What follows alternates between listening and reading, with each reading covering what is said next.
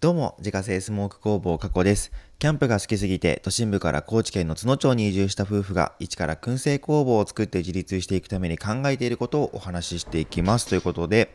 今日のテーマはですね、本当に燻製が好きなんですね。に対する回答というテーマで お話をしていきたいと思います。時々ですね、あなたって本当に燻製が好きなんですねって言っていただけることがあるんですけれども、あの、まあそうなんですよ。燻製は好きなんですけれども、最初にね、正直に白状しておきます。まあ、燻製は確かに面白いし、好きだし、これで商売していこうって決めてよかったなって、もう本当にめちゃくちゃ思ってるんですね。燻製って思ってた以上に広がりがあるし、でしかもそれを専門でやってる人がほぼいないから、燻製できる人待ってましたって人は確実に一定数いて、あの、すごい面白いんですよ。いろんな人と関われて。だから選んでよかったんですけれども、でも、まあ、こんなことを言ってしまうのもあれなんですけれども、そうやって燻製を仕事にしていこうって思えるほど、最初から燻製が好きだったのかっていうと、実はそんなことね、全くないんですよ。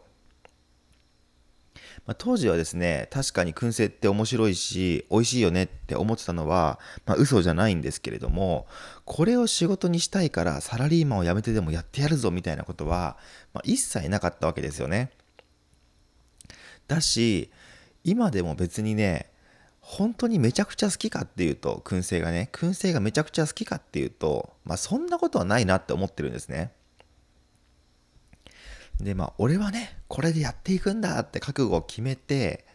そこにとにかくこう時間を費やしているうちにね、そこに全集中しているうちに、まあ、本当に燻製が好きになってきてそこでようやくあ燻製って本当に面白いんだねって気づいたっていうのがまあ正直なところだったりするんですよ。だからその本当にあなたって燻製が好きなんですねって言われると自分の頭の中には一瞬ハテナが浮かぶんですよ。あれそうなんだっけみたいな。っていうことがまあちょこちょこあったのでじゃあ一体ね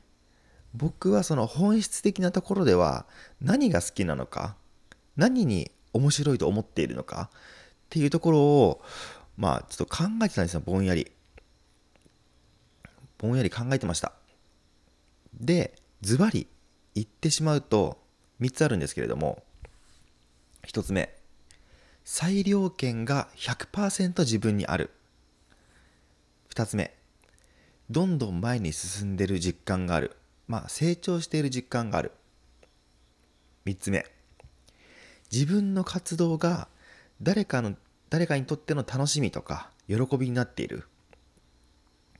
この3つを感じることができているっていうのが僕にとっての面白いって感じてる部分だったりするんですね。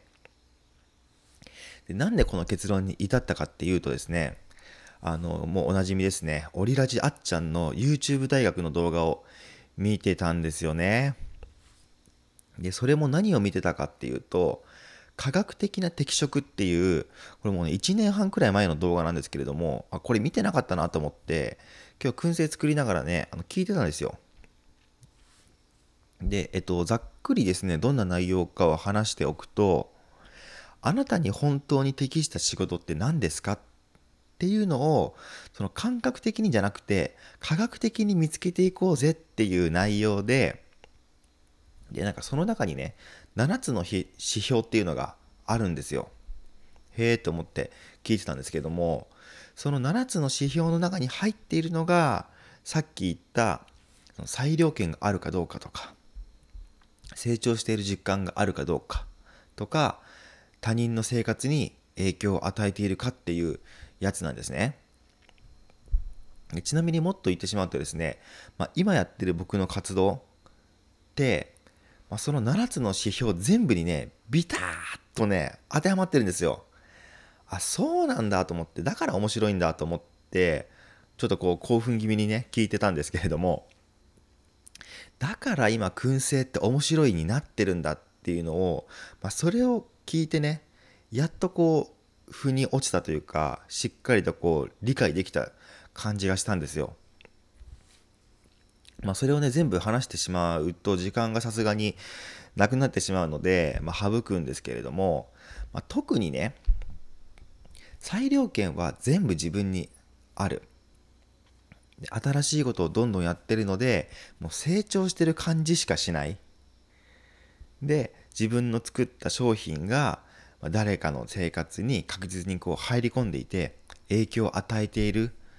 っていう部分に強い強い喜びとか充実感を覚えているんだっていうのはもうこれではっきりとね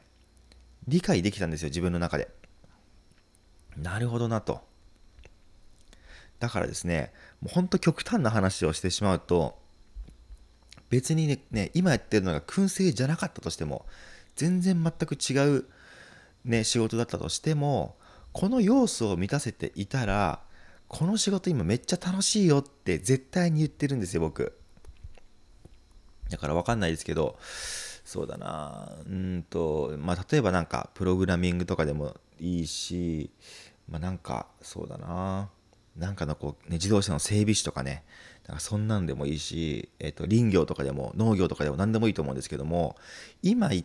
た要素っていうのが満たせていたら多分僕確実にね面白いって言ってねのめり込んでるんですよ。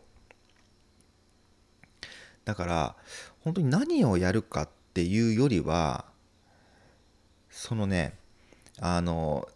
自分にとっての喜びになる部分がどれだけ含まれているか、まあ、ここがすごくね大事なんだなっていうのをまあ教えてもらったというか気づかされたんですよね。やっぱり自分で考えたことを自分ですぐに実践して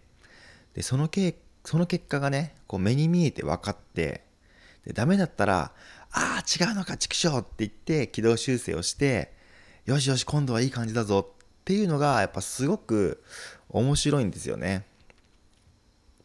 だからねその動画見てて思ったんですけれども多分僕根本的にその性格的にはね僕って多分サラリーマンが向いてないのかもしれないっていうのは、まあ、今回動画を見ててちょっと思ったことだったりするんですけれどもまあ基本的にサラリーマンってあのなんか、ね、入社した頃は自分で考えて動くなぞみたいなことを言われるんですけど自分で考えて動くとそれをやるなとかこれをやっとけみたいな感じでやっぱなるじゃないですか。だからまあ実際裁量権っていうのはもちろんねあのないし全く、まあ、もちろんそれがね役職が上の方に行ったらまた違うのかもしれないんですけれども基本的にはまあ裁量権っていうのはないしまあ確かに成長しているなっていう部分はあるけどそれがなんかめちゃくちゃ自分の成長につながったなっていうふうに実感してたかっていうとそんなこともないしで、まあ、僕の場合はね、まあ、業種が業種だったので、まあ、直接誰かの顧客とねこう、まあ、B2C みたいな感じじゃなくて B2B だったので感じにくかったっていうのもあるんですけれども、まあ、自分たちがね取り扱っている商品が誰かの生活を確実に良くしているぞっていう実感もそんなに湧きにくかった。まあ、そういったところのね、まあ、サラリーマン時代の不満というか、まあ、もやもやしてた部分っていうのが、まあ、こっちに来て全部、ね、自分が思ってたところにこうな、えーとまあ、流れていったっていうのがやっぱり大きかったのかなっていうのは思ったんですよね。まあ、もちろんですね、その今サラリーマン向いてないのかもしれないって言ったんですけれども、自分の力で生活していけるだけの収入が作れるかどうかっていうのはまた別、別ですけどね。そこはもしかしたら、あの、才能全くないかもしれないので、あ、あかん、俺全然稼げないわってなって、結局サラリーマンに戻るかもしれないんですけども、まあ、そこはちょっとまた別の話として置いておいて、だからなんかその結果的にですねなんか宣伝みたいになっちゃったんですけれども自分のこの仕事って今やってる仕事って自分に合ってるのかな？とかこれでいいのかなって不安になってる人は一回このね YouTube 大学の、えーと、科学的な適職っていう動画ねあの見てみると結構面白いんじゃないかなって思ったのでちょっと今日共有してみようかなということで一応概要欄の方にリンク貼っておきますので気になる人はぜひね、あの見ていただけるといいんじゃないかなと思います。